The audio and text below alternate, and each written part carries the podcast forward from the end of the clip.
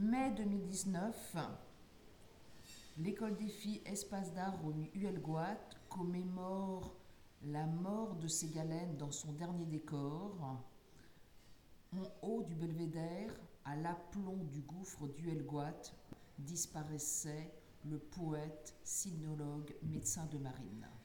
L'école des filles, durant quatre jours, commémore sa mémoire à travers des rencontres. Merci, parce que je les entends de manière différente. Euh, la ponctuation, euh, la manière de, aussi de mettre des tirets, de, de rythmer la phrase est quelque chose d'éminemment musical. Je crois qu'il n'existe pas d'art aussi proche que la musique et la poésie. C'est d'ailleurs, je crois, Guillaume de Machaut, grand poète et musicien au début du XIVe siècle, vers 1300, 1330 environ, qui écrivait dans ses lettres Musique et poésie, et disait euh, Et musique est une danse qui peut ça, oui, c'est ça. Et musique est veut qu'on rie et chante, cure de mélancolie. C'est-à-dire qu'il est évident que assonance, consonance, construction, architecture même du son et du sens, euh, que ce soit par les mots ou par les vibrations, sont deux éléments extrêmement joints, voire même peut-être le même, le même élément. On dit souvent que la musique dépasse les mots, c'est faux. Euh, la musique fait avec ce qu'elle a, la matière qu'elle a, c'est simplement de l'énergie en son portée par du sens. Donc de la matière qui, sous les coups de burin du compositeur et la compositrice, est modelée progressivement, non pas pour donner un objet, mais pour donner incarnation vibratoire au temps. Euh, les compositeurs, dont je fais partie, nous sommes, nous, euh, que les tyrans du moment que vous voulez bien nous accorder. Mais nous avons aussi la responsabilité de ce moment. Quand vous écrivez un opéra de deux heures, ce qui a été ma chance pour l'année dernière, que vous avez trois fois 1500 personnes, vous avez 4500 fois deux heures de temps humain en responsabilité. Ça fait du temps étiré. La musique et la poésie, en ce sens, ont d'abord un lien de parenté, euh, de consanguinité, dirais-je, euh, extrêmement, euh, extrêmement ténu. Euh, il est évident qu'on y pense déjà avec la musique vocale. Les poètes mis en musique, rarement les poètes qui mettent des mots sur une musique existante. On voit donc bien que c'est le son, le mot qui donne sens vibratoire, dans ce sens-là la plupart du temps. Euh, dans les opéras, évidemment, où là on est plus dans la dimension du théâtre que de la poésie, même s'il y a eu des opéras écrits en autosyllabes, en alexandrin, euh, et, autres, euh, et, et, autres rythmiques, si j'ose dire. Euh, moi, ce qui m'intéresse encore plus, c'est ce que les mots nous racontent sans avoir besoin de les mettre en chant. Euh, même si j'ai beaucoup écrit de la musique vocale, euh, ce qui m'intéresse, c'est la musique des mots. En ce sens, en musique, on a un mot que je déteste, mais bon, c'est le mot qui existe, on appelle ça la musique pure. Donc ça veut dire qu'il y aurait de la musique impure. La musique impure serait la musique qui, qui donc enlumine le mot. On connaît tous les phrases de Victor Hugo euh, et d'autres qui disent ne posez pas de musique sur mes vers, s'il vous plaît, laissez-les tranquilles, c'est les livres, n'y touchez pas. Euh, bah, il fallait pas les écrire déjà, parce qu'ils sont trop tentants. Mettre les jeans en musique, Forêt l'a fait avec grand bonheur. Et je crois Hugo, euh, même s'il n'aimait pas la musique, peut remercier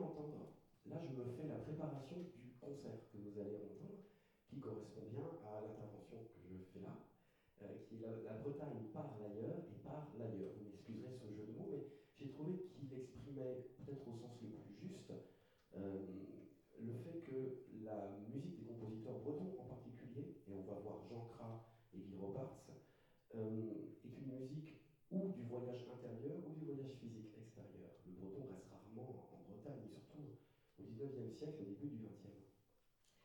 Euh, là-dessus, dans ce même concert, vous entendrez donc le trio à cordes de Jean Cras, ensuite une sonate de Guy Roberts pour violon et piano, et ensuite mes stèles. J'ai choisi quatre stèles donc de Victor Ségalen. Maintenant, j'ai bien appris qu'il faut lire Ségalen, même euh, si à Brest, on a toujours dit Ségalin. euh, donc, on va se tenir à Ségalen. Donc, j'ai choisi ces quatre stèles pour des rapports précis. Et je me mets au piano en espérant que le fil le porte ou bien alors je prends celui-ci. Merci. Voilà. Alors, comment la, poésie, comment la musique peut donner sens et peut donner son? D'abord, ça dépend de chacun, mais ça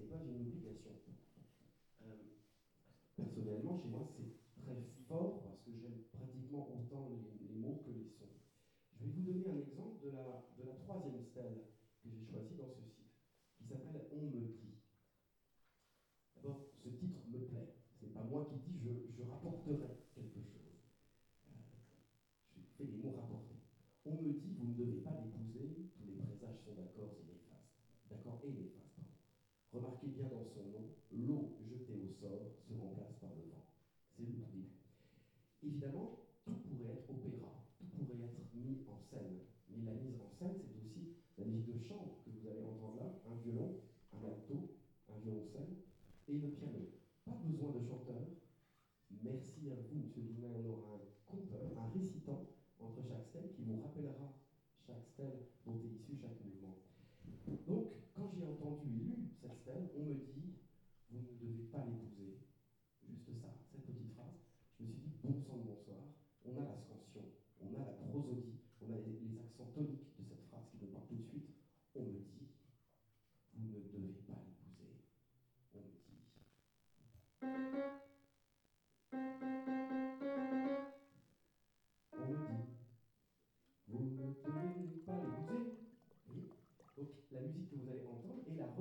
discussion mettrait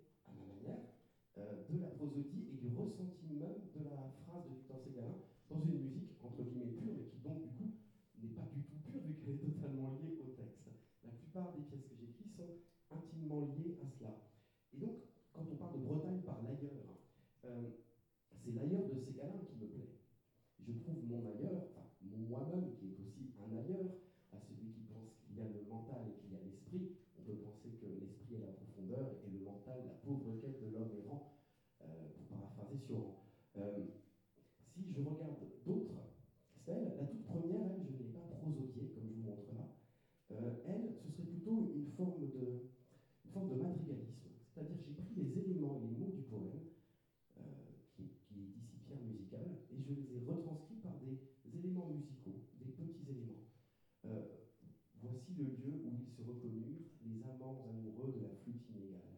Là voici cette flûte que vous entendrez au piano, Vous si elle planait comme ça au-dessus. Voici la table où ils se réjouissent. Alors cette table sont des accords massifs, comme une belle table en chêne.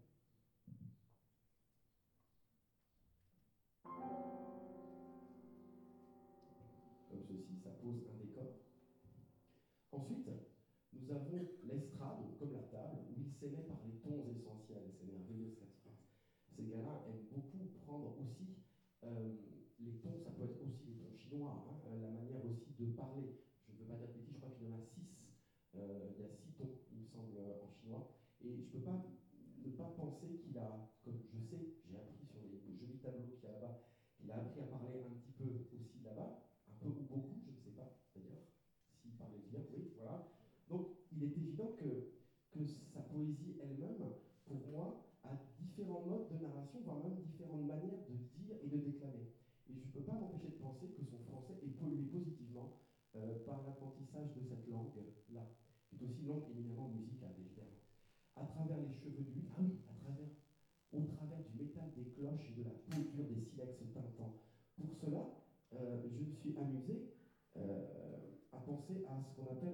clusters, c'est-à-dire des événements qui sont rythmiques, qui font que le piano n'est plus un instrument mélodique, mais devient un instrument à percussion.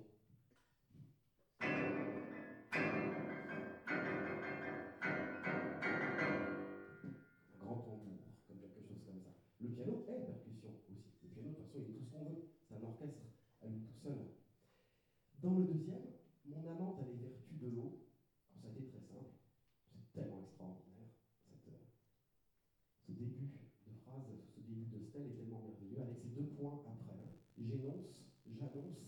deux points. Je me suis dit, bon Dieu, de bois, là, il faudrait en faire une mélodie cachée. Quelque chose qui serait sinueux, comme, comme l'eau, comme aquatique relié à l'image féminine. On n'est pas les premiers à ça. Néanmoins,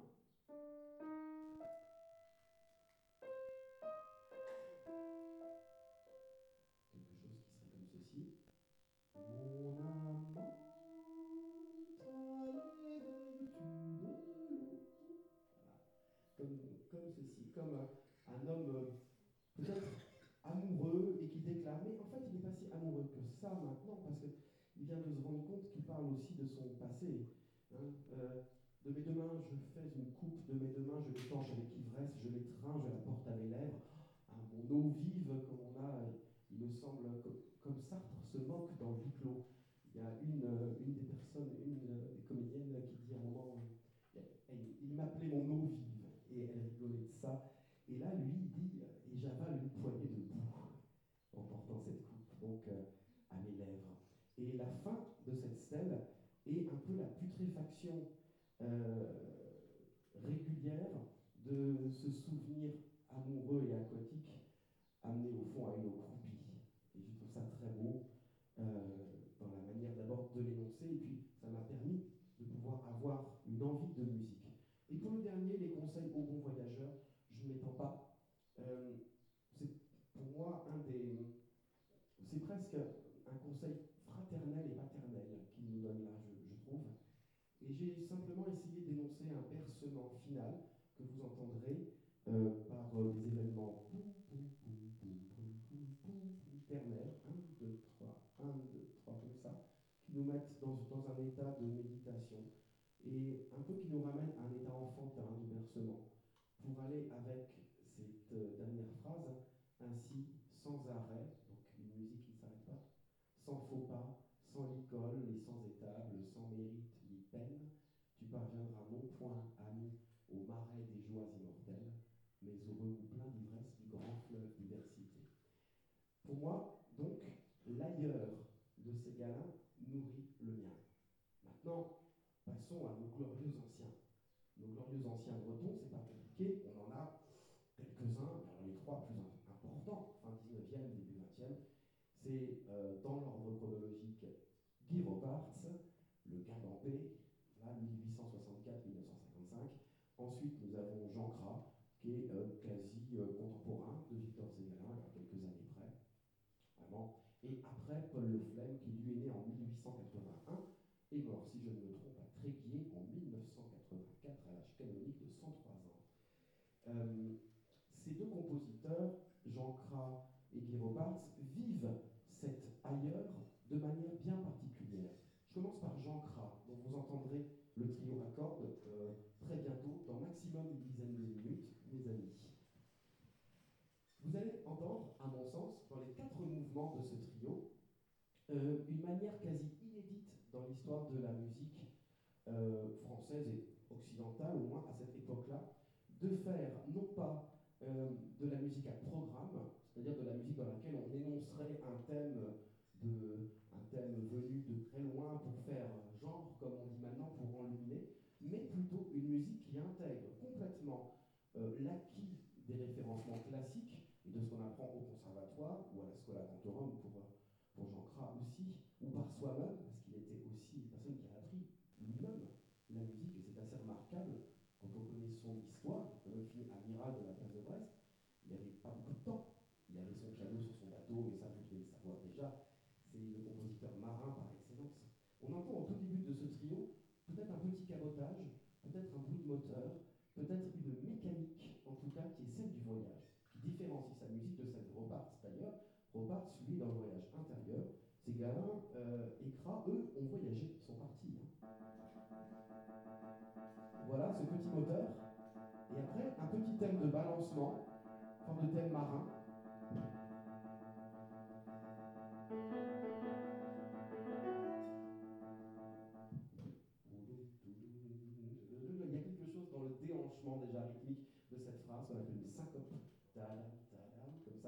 qui nous donne déjà envie d'avancer.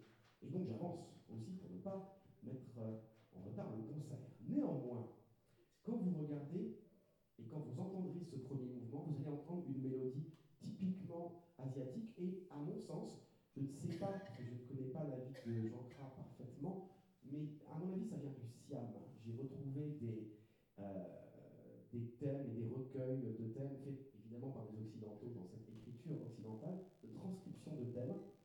on a ce joli, très joli thème au violon.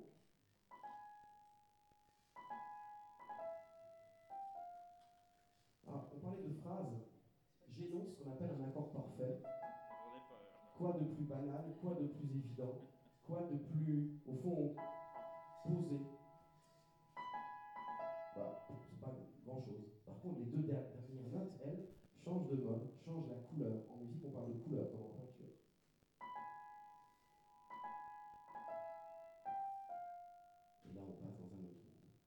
cette manière qu'il a de mêler un élément dit classique avec ces petites choses-là qui sonnent déjà pour nous, on va dire, exotiques. C'est pas le premier. Rameau, dans son opéra Les Indes galantes, euh, écrit euh, l'air des sauvages. Parce que l'ailleurs, c'est le sauvage.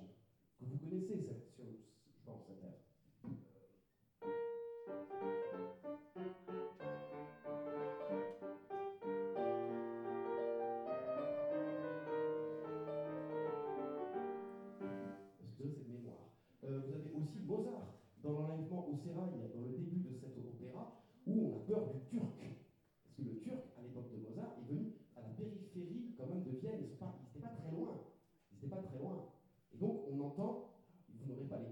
les chapeaux chinois avec, euh, avec tout ce boucan, mais vous pouvez entendre le côté mécanique aussi d'une musique qui, est, qui est celle de Mozart, mais dont l'essence même nous amène ailleurs.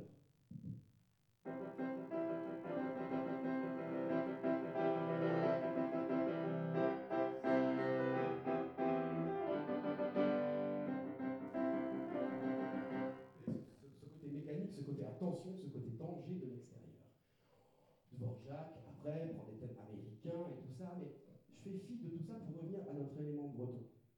Les compositeurs bretons sont des compositeurs qui, la plupart, sont passés par le Conservatoire de Paris, ont fait leurs humanités, ont appris à faire leur cantate pour le prix de Rome, comme tout le monde. Euh, c'est pas ça qui affine la personnalité. Par contre, ça affine le métier. Le métier, la capacité de transcrire, évidemment. Chez notre ami Jean Cras, il n'est pas, euh, pas de prix de Rome, pas tout ça, il fait l'école navale, c'est autre chose. La règle de Gras, quand même, on lui doit ça, une règle de navigation qui fait toujours autorité aujourd'hui. Euh, dans donc euh, ce premier mouvement, vous allez entendre ces, ces, belles superpositions mécaniques. Pour moi, le moment où le bateau part, où le bateau s'en va. Dans le deuxième, vous avez un thème mi-breton, mi-asiatique.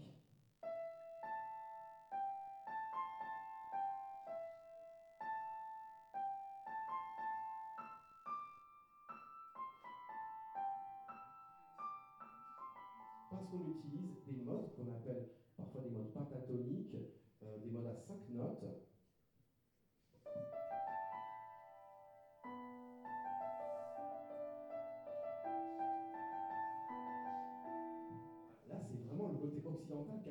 Quasi colonial, hein, à cette époque-là, qui reprend ce qu'on croit être la musique de là-bas, parce qu'on ne peut entendre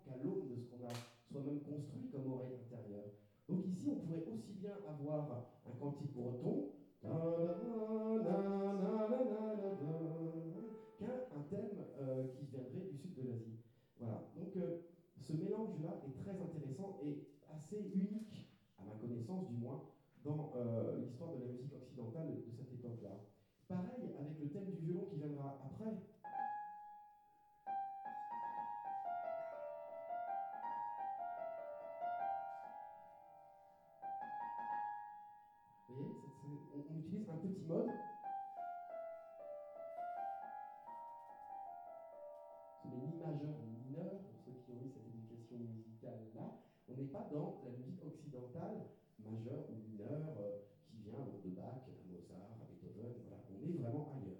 Il y a aussi un côté opératique. Vous allez entendre euh, au violon nous jouer un petit peu euh, le son de ces instruments à cordes qu'on peut trouver euh, en Asie instruments avec un son un peu plus nasillard comme ça, des fois en vibrant, des fois sans vibrant, des fois en jouant. Cette musique est un potentiel d'intégration du folklore rêvé ou de la tradition connue. Pas folklore et tradition. Le folklore, c'est ce que le Parisien croit. Le folklore, c'est Théodore Botrel, voilà. Et la tradition, c'est les Sorquadec. Voilà, on peut dire ça comme ça. Euh, Et le thème, ensuite, dans le troisième mouvement, de l'alto est totalement joyeux et pourrait se parler dans le nez.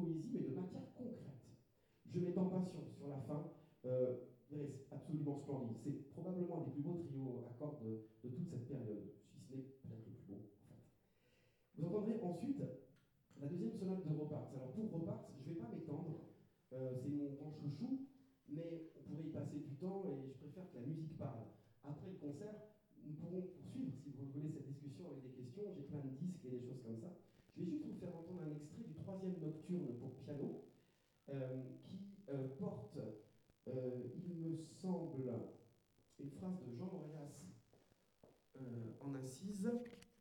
Oui, ô mer immense, mer aux rumeurs monotones, tu, berces, doucement mes rêves printaniers.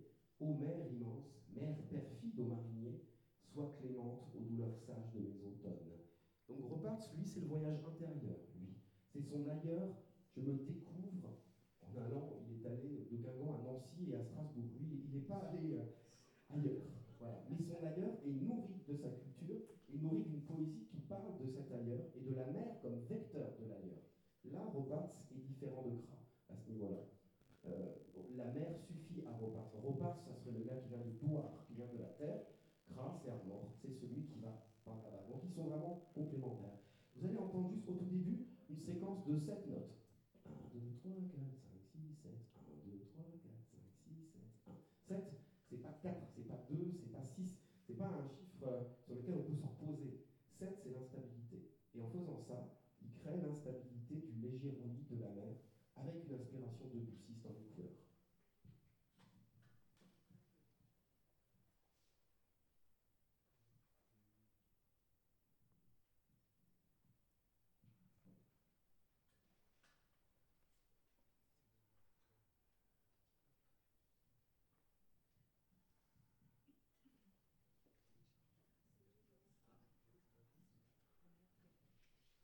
Peut-être faudra-t-il le rêver alors.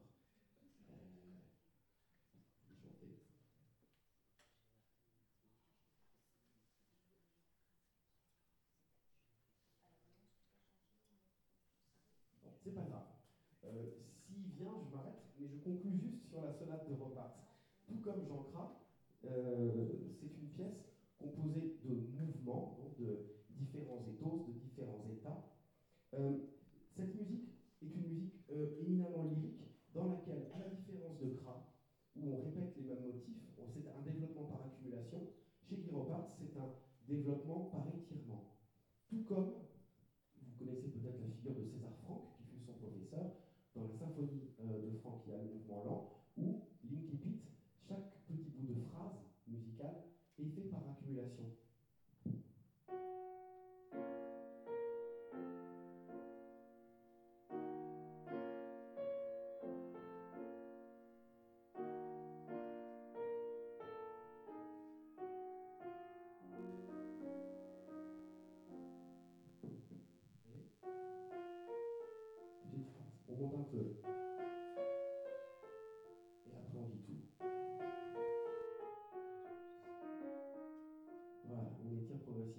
fonctionne aussi de cette manière-là, avec ces longues phrases, ces longues phrases de menhir mélodieux. Euh, pour terminer, je voudrais vous parler de la poésie de Roberts. Parce que si on parle de phrases, si on parle de sens, si on parle d'ailleurs, c'est aussi un poète. Il était avant tout un poète, nourri de Charles Guérin, de Louis Tiercelin, hein, de tous ces de Briseux, évidemment, le, glorieux ancien. Euh, il y a un poème que j'aime beaucoup, où il dit en substance euh, n'importe. Tourne le vent, claque la porte, tombe la pluie, n'importe. J'ai dans mes yeux une clarté qui m'éblouit. J'ai dans mon cœur un jardin vert, ombré de palmes, que jalonnent en plein azur les j'ai dans mes yeux une clarté qui m'éblouit. J'ai dans ma vie un grand espace bleu. J'ai dans mon cœur un jardin vert ombré de palmes. Donc tout ça n'a pas d'importance si je ne voyage pas. Tout ça n'a pas d'importance si je passe ma vie à diriger durant 25 ans les conservatoires à Nancy et, à Strasbourg, à ne pas faire les voyages que ma vie me demandait de faire, que mon, que mon désir